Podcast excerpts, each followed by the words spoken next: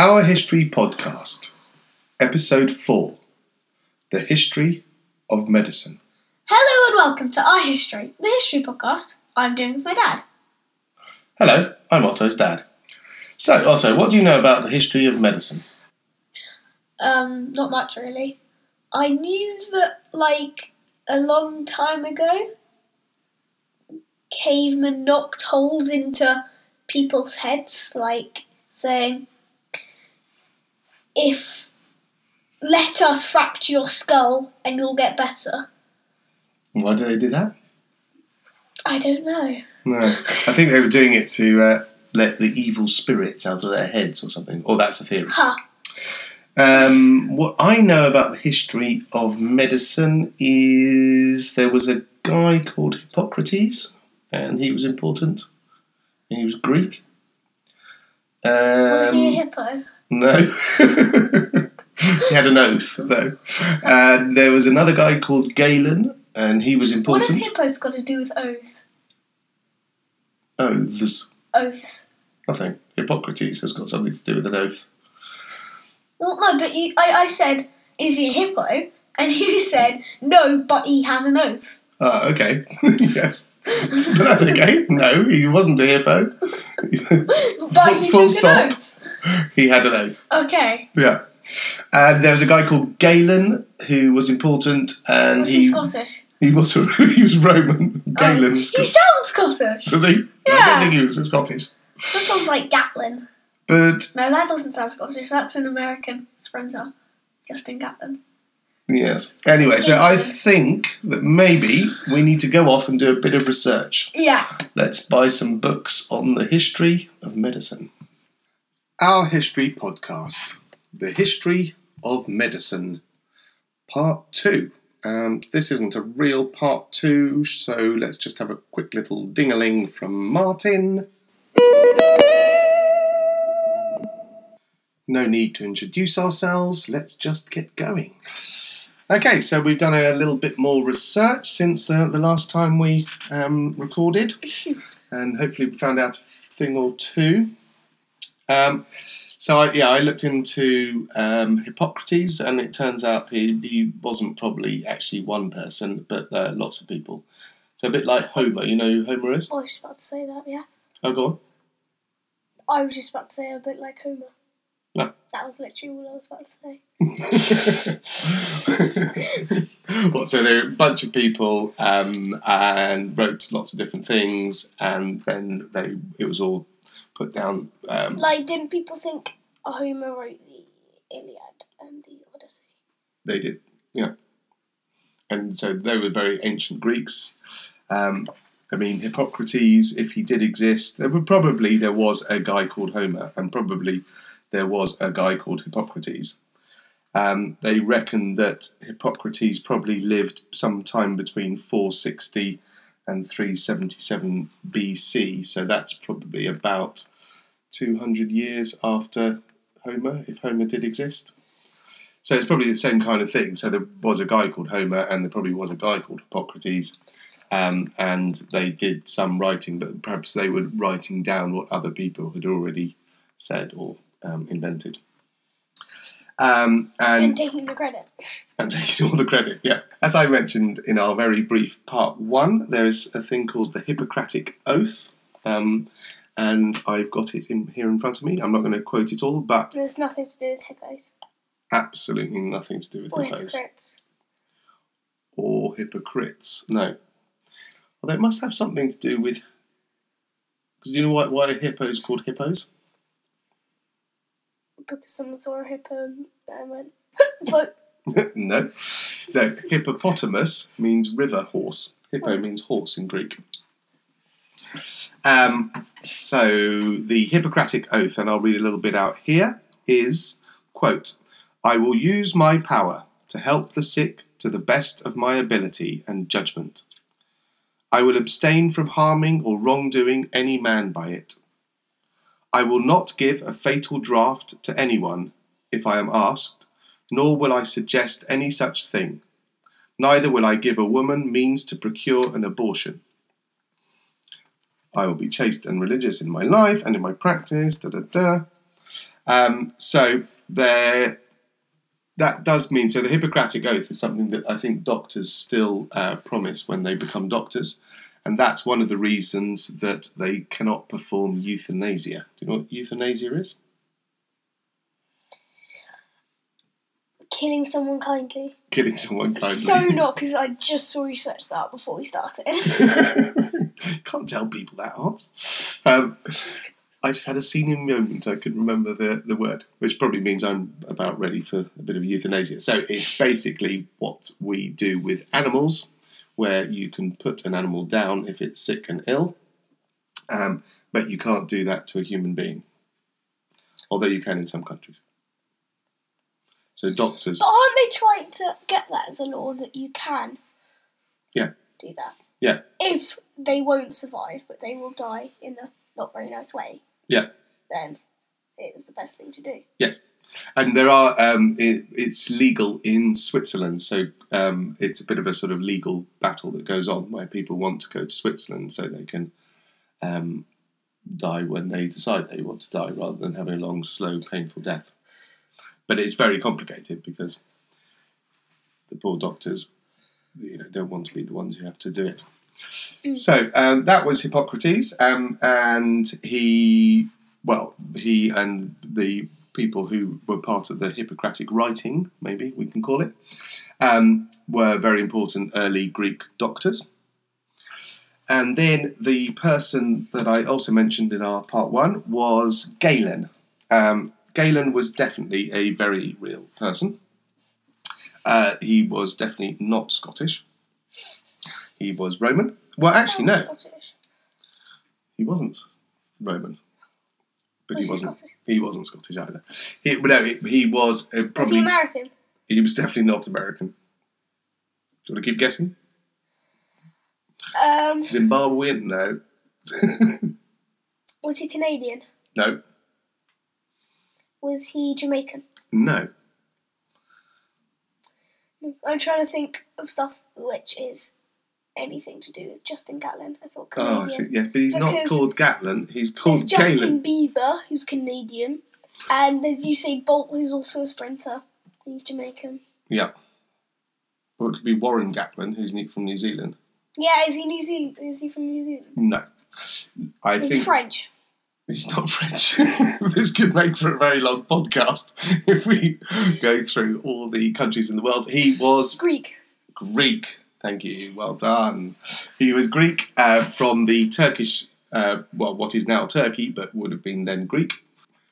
A lot of that part of the world spoke Greek, whether it was in what is now Greece or what is now Turkey, um, because it was a long time before the Turks ever arrived in that part of the world. And they spoke Greek, and it was part of the Roman world um, in about uh, 100. I better get the dates for Galen. Galen, AD 129 216, was born in Pergamon, modern Bergama, Turkey. Um, and so his dad thought he should become a doctor, and obviously uh, Rome was the place to be for anything in those days, and they sent him off to Rome to go and be a doctor, and he became the greatest doctor uh, in Rome. And we know he was the greatest doctor because Galen told us so. he was a, basically a massive show off. and he decided Well, a bit like sort of Caesar. Uh, yes, He used a lot of things because he told us so. exactly, very much like Caesar. One of Galen's main theories was the theory of the four humours. Ah, yes. Do you know a bit about this? I remember reading it, the thing. So, Ots, tell us a bit about what you know about the uh, theory of the four humours. Well, I know that blood is associated with heart or liver plane. hmm So not because I'm just reading that from a book. Yellow bile is Yeah. associated with anger or aggression. Yeah. Black bile is associated with tumours, pain. Yep. Flagellum. Spelt P H L E G M. Phlegm. Phlegm Yeah. associated with depression or poor breathing. hmm So yes, so that was the theories that, that there were these four main humours which were associated with all these different liquids in your body. So that the, the, the liquids were anything that was red, that was like blood, um, or there was uh, yellow bile, so that would be things like wee or urine, as you called it. Um, then phlegm was, you know, um, anything that's sort of white, so that would be spit and that kind of thing. And black bile, I don't think they ever quite worked out what black bile was because it was anything that was black. Um, so I think that was more a case of, you know, mixtures of uh, these liquids. So an actual bad thing. Yes, um, but it's also it's quite funny because a lot of this actually does make us. It's these are words that we still use today. So phlegmatic. If you're phlegmatic, it means you don't get overexcited and you're very cool and calm and that kind of thing. If you're bilious, it means you're very angry and aggressive and not very nice at all. Um, and so they basically thought they thought that the body needed to have a balance of the four humours in, in perfect harmony um, and that was how you would be a healthy person. I think you've got a bit more in this book that you're completely not reading about the treatment. So the treatment, there was purging, Yeah. which would be making people bleed, Oh, yeah, sweat, yeah, or vomit to remove excess humour. Yeah. Air quotes. yeah, Um, you could change diets, Yeah. prescribing specific food and drink, um, especially herbs that were thought to replenish a missing, air quotes, humour. yeah. Sure. Um, yeah, and so I mean, I don't think that Galen actually invented this humour theory, but it was definitely something that he pushed, and then it was basically what um, was the main medical theory for the next thousand years.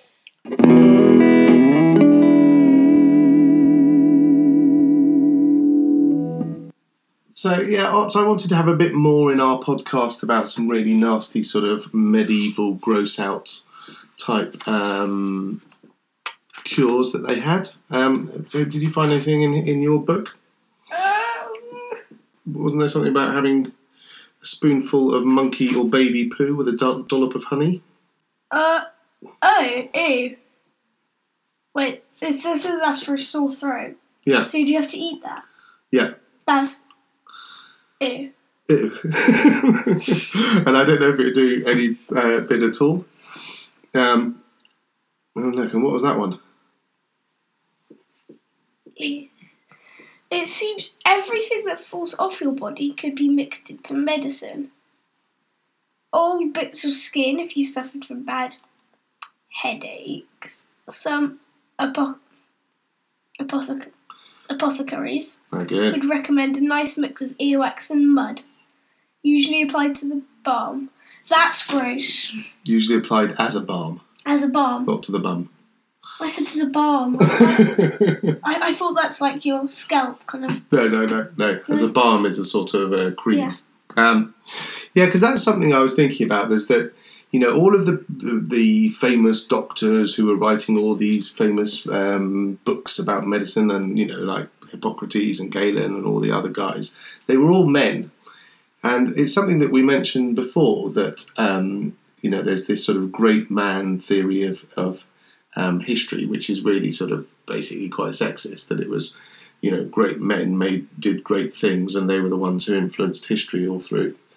But I, I think in medicine, a lot of the times um, it was the sort of women who were the healers, and who would have been kind of like the witches in in villages, or would have been considered sort of slightly outside society. But they passed down knowledge about herbs and remedies that was probably never written down because generally they, they might well have been um, illiterate, so they would have just passed it down from you know from probably mother to daughter, and those remedies were probably a lot more effective than all of these mad inventions, mad ideas that, that people like Galen had.